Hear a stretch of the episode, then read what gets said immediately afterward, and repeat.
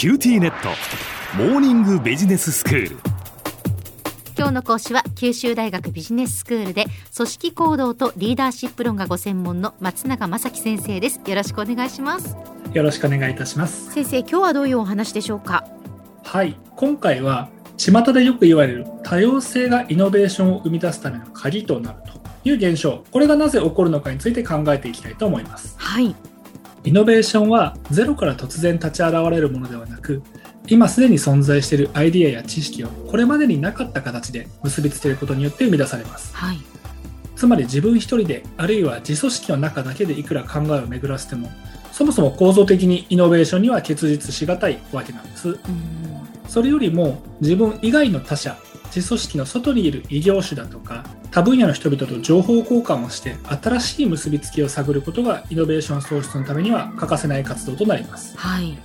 こうした人と人との結びつきつながりについて多くの研究を行ったのが社会学者のマーク・グラノベッタという人です。ええ。彼は人脈や交友関係といった人のつながりを強弱で区別して弱いつながりこそが組織に重要な気づきをもたらすというふうに指摘をしました。はい弱いつながりとは知人や顔見知りといった交流の密度頻度が低く普段の仕事や生活の範囲からすると離れた組織文化に属する人々とのつながりを指します。うん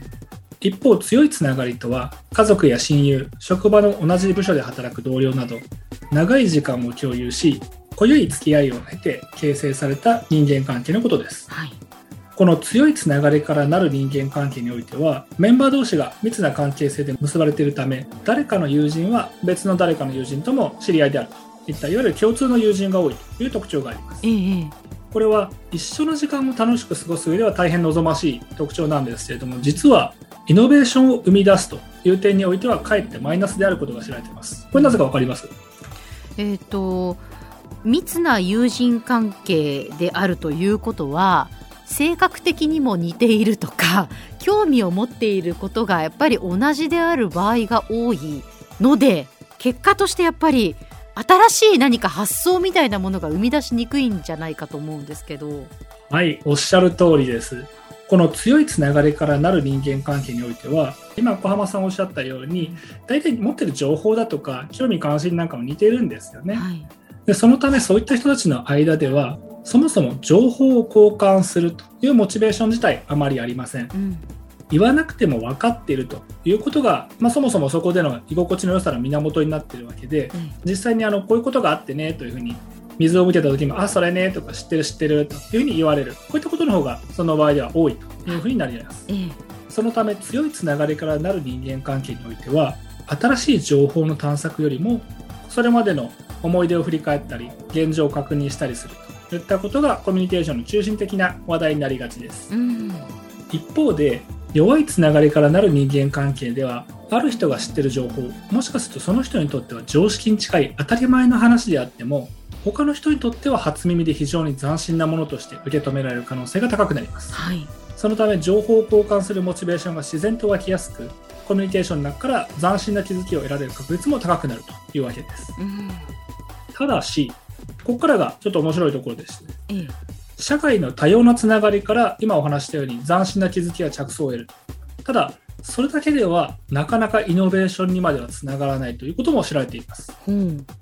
言い換えると弱いつながりを持つことはイノベーション創出において必要条件ではあっても十分条件ではないということになります。ああそうなんですね。はい。えーじゃあまあいろんなつながりその弱いつながりからじゃあイノベーションに持っていくためには何が必要っていうことになるんですか？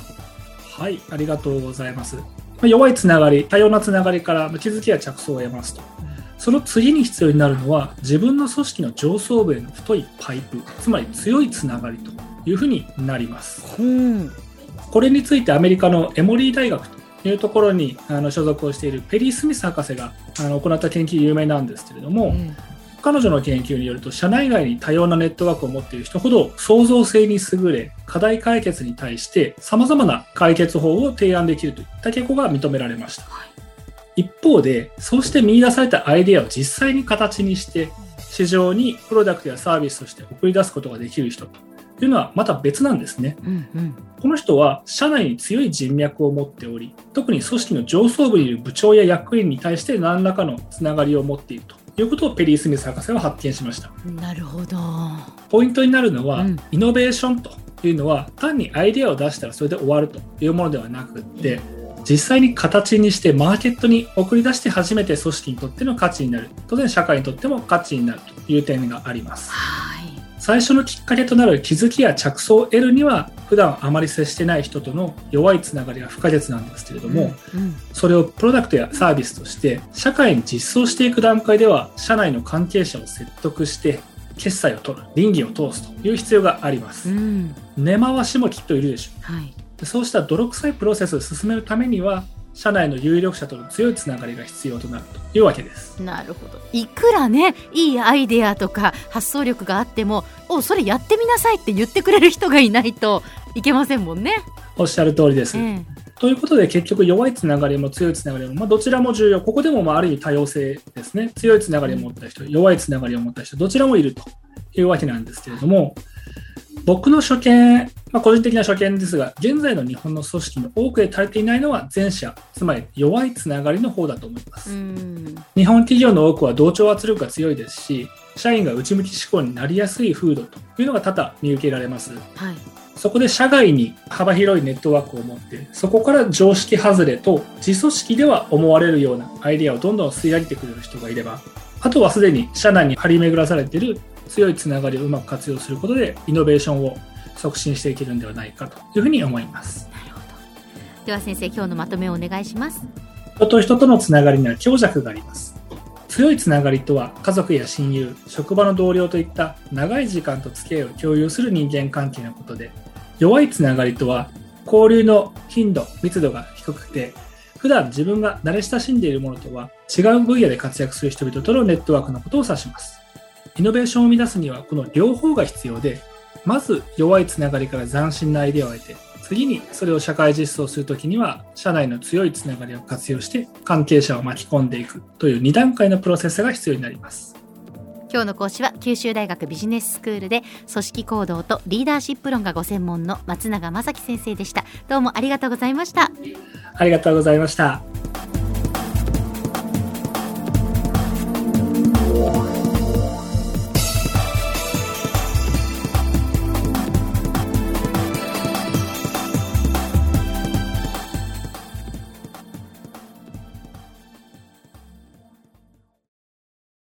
ューティーネット。ビビックにしてから毎日必ず実家の父と母からビデオ電話がかかってくる。元気？で毎日だからそう変わんないよ。痩せたか？で毎日だからそんなに変わってないって。早く子離れしてくれ。温かさとつながっている。九州のネットはビビック